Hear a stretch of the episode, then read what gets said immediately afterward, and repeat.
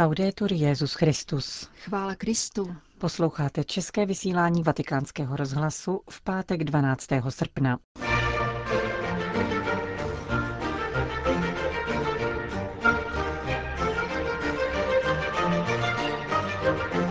U stolu s Františkem. Dnešní vydání deníku Osservatore Romano se vrací ke čtvrtečnímu obědu papeže Františka se syrskými uprchlíky. Papež František uctil památku biskupa Deliho, ikony solidarity církve s oběťmi konfliktu v severním Irsku.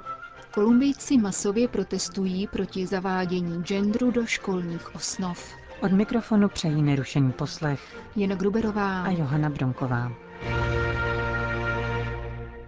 Zprávy vatikánského rozhlasu. Vatikán. Dnešní vydání deníku svatého stolce Osservatore Romano se vrací ke čtvrtečnímu obědu papeže Františka se syrskými uprchlíky. Pět rodin a tři jednotlivci, kteří doufají v brzké shledání se svými drahými a sloučení rodiny, v domě svaté Marty strávili necelé dvě hodiny.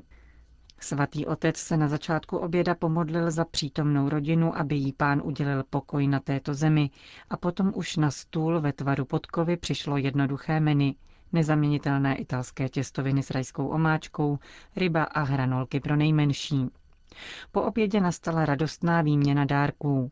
Hostitel dostal od dětí album s jejich výkresy. Vyprávějí o tom, jak je krásné mít nový domov, ale nezapomínají na hrůzy války. Papeže zvláště zasáhl jeden z nich. Na pozadí zničené Sýrie čteme větu napsanou dětskou rukou. Jsem zachráněn. Osmiletý masa zase papeže nakreslil jako motýla, protože, jak mu vysvětlil, je na svých křídlech odnesl do bezpečí. Také papež František připravil pro každé z dětí dárek a osobně je předal. Zároveň však hostům poděkoval za důvěru, kterou projevili vůči němu i vatikánským spolupracovníkům. Vydali jste se na cestu, aniž byste věděli, kam jdete. Přestože u stolu zazněla mnohá dramatická svědectví, papež řekl, že dnes vnímá radostnou atmosféru, ve které rodiny žijí a kterou dosvědčuje nezadržitelná živost nejmenších dětí. Zejména Ahmad, narozený 1. ledna loňského roku a dvouletý Riad, papeže vícekrát přiměli k úsměvu. Svatý otec nakonec všem poděkoval za návštěvu a poprosil je o modlitbu. Mezi hosty na včerejším obědě v domě svaté Marty byly také dvě dobrovolnice z římské komunity Sant'Egidio, které se přímo věnují práci s migranty a jejich dva nezbytní pomocníci, Mustafa Šahat a Jusef Atais, kterým náleží role kulturních a jazykových mediátorů. Jak uvedli pro Osservatore Romano, syrští uprchlíci přijatí Vatikánem se postupně integrují. Všichni už mluví italsky a po kdy hrůzných zkušenostech v jejich životech skutečně začíná převládat naděje v lepší budoucnost. Členům třech rodin, které přijeli 16. dubna z řeckého ostrova Lesbos spolu s papežem, již byl přiznán status uprchlíka a nyní čekají na pětileté povolení k pobytu spojené s vydáním cestovních dokladů.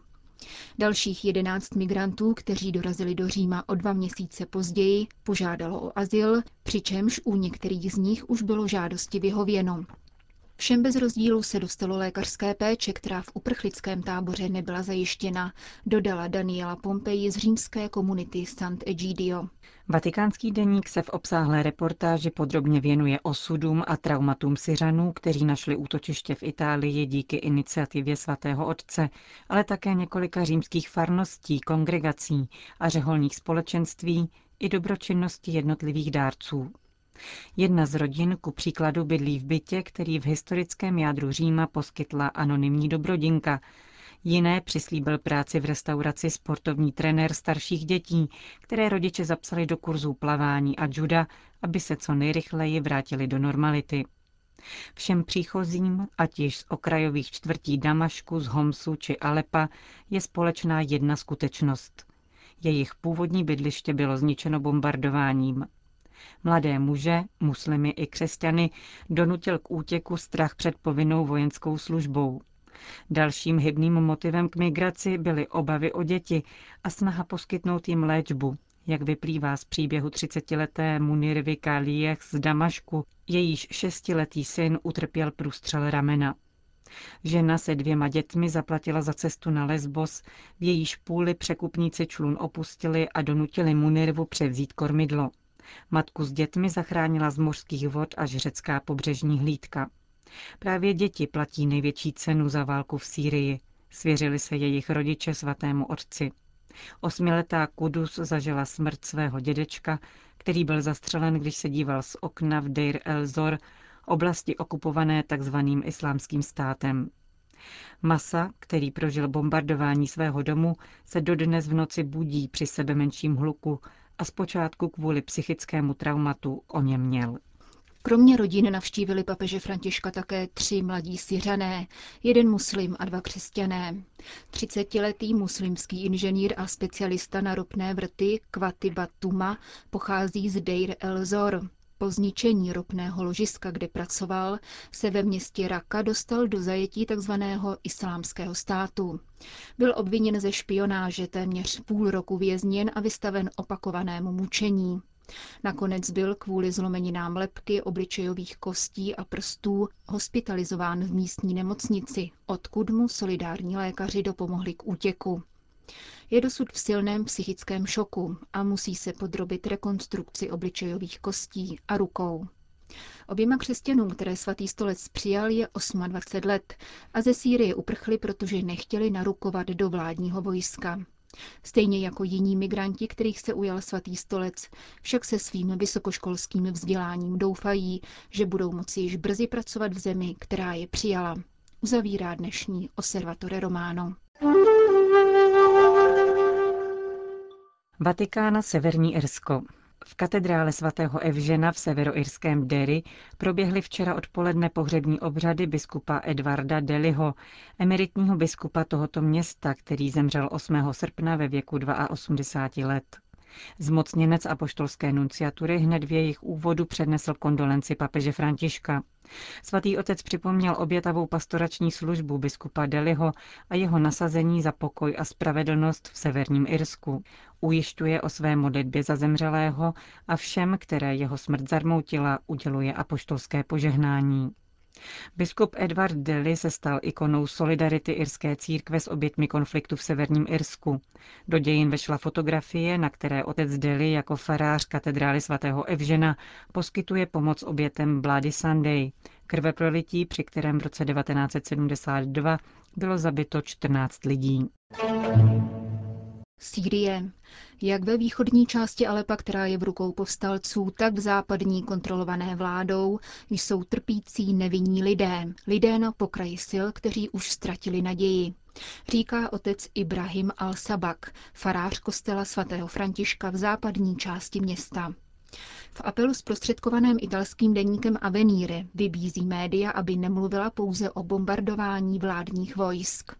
Je chyba stranit jedné či druhé straně, jak se to děje ve většině tisku, který představuje pouze drama východního Alepa a mluví výlučně o obětech způsobených bombardováním vládního vojska, zdůrazňuje otec Al-Sabak. Na základě zpráv lékařů bez hranic se píše o nemocnicích zničených při náletech vládního vojska, ale nikdo neřekl, že před třemi dny byla z druhé strany bombardována jedna z nejlepších soukromých klinik v západním Alepu, spravovaná sestrami od zjevení svatého Josefa ve čtvrti Džamilech a jedna nebo dvě ze sester byly zraněny. Uvedl jako příklad. Otec Ibrahim označuje povstalce za teroristy, protože používají nevinné civilisty z východní části města jako živé štíty a vystavují je následkům bombardování regulérní armády. Jak otec Al-Sabak potvrdil, ohlášený klid zbraní bohužel není dodržován. Navzdory tomu se charity z celého světa snaží využít příměří v Alepu, aby ulehčili obyvatelům města v jejich tíživé humanitární situaci vysvětluje Paolo Beccegato z italské charity. Papež František nedávno apeloval na mír v Sýrii a podpořil mezinárodní charitu, která měla v zásadě tři požadavky. Okamžité příměří v celé zemi a humanitární koridory ke vstupu i východu ze země. Za třetí požadovala modlitbu, což je pro nás nejdůležitější bod. Snažíme se pracovat od spodu a podporujeme syrskou charitu, která nás požádala o zřízení zvláštního krizového fondu. Přispívají do něj charity z celého světa, díky kterým pak na místě civilní obyvatelstvo dostává potraviny, lékařskou péči, bydlení, vzdělání a ochranu. Samozřejmě vnější pomoc by nestačila, kdyby nebylo možné ji v terénu každodenně rozdílet. Ze dne na den tak hledáme průchodné cesty, abychom syrskému obyvatelstvu poskytli vše potřebné. Vysvětlil pro naše mikrofony zaměstnanec italské charity. Bogota. Ulicemi kolumbijského hlavního města, ale také Medellínem, Kartachenou a Barakilou ve středu 10. srpna prošly desítky tisíc lidí, aby protestovali proti revizi školních osnov, prosazovaných kolumbijským ministerstvem školství. Jeho ministrině Gina Parody již několik měsíců usiluje o zavedení teorie genderu do programu sexuální výchovy na státních školách podle nařízení Populačního fondu OSN. Kolumbijský tisk pochody nazval Bílou řekou, protože oblečení manifestantů symbolizovalo nevinnost dětí, kterou nesmí pošpinit destabilizující ideologie. Masovou účast na tichém protestu vyvolala tisková konference bogotského arcibiskupa, při které důrazně a jasně vysvětlil stanovisko katolické církve. Ideologie genderu ničí společnost, protože zbavuje člověka základní komplementarity mezi mužem a ženou, zdůraznil kardinál Rubén Salazar Gómez. Jak dodala církev se staví s úctou k osobám s jinou sexuální orientací, avšak individuální práva nemohou převážit nad právy celého společenství. Také kolumbijští biskupové se zvláštním prohlášením vyslovili ke změnám ve školních učebnicích, které podle jejich názoru odporují definici rodiny, podávané ústavou latinskoamerické země. Postoj ministerstva školství je krokem proti rodině jako základní společenské instituci, ale také proti didaktické nezávislosti škol, náboženské svobodě, právu rodičů na volbu vzdělání pro své děti a proti svobodě myšlení napsali kolumbijští biskupové a vyzvali všechny kněze v zemi, aby v tomto ohledu formovali svědomí věřících. K manifestacím se připojili členové bohatého spektra latinskoamerických evangelikálních církví.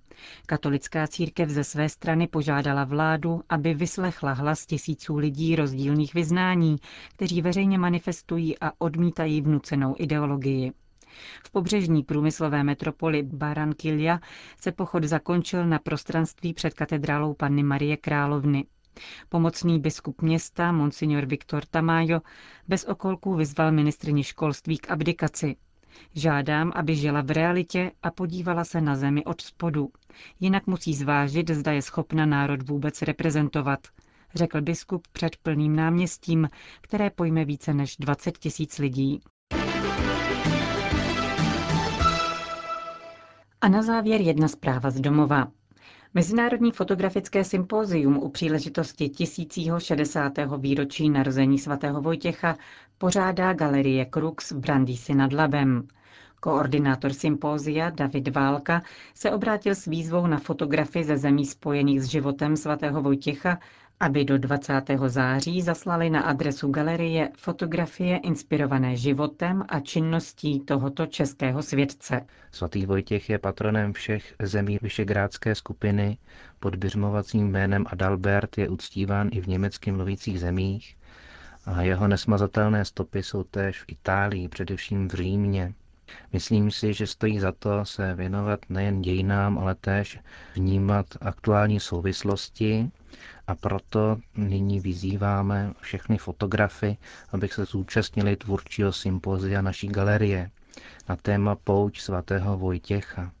Témata jsou pojata šířeji, jsou tam témata věnovaná jak historii, tak i aktuálním otázkám, k příkladu otroctví novodobému nebo alkoholismu. Díla budou vystavena v Den Národní svatováclavské pouti 28. září a tři nejlepší galerijní komise finančně odmění.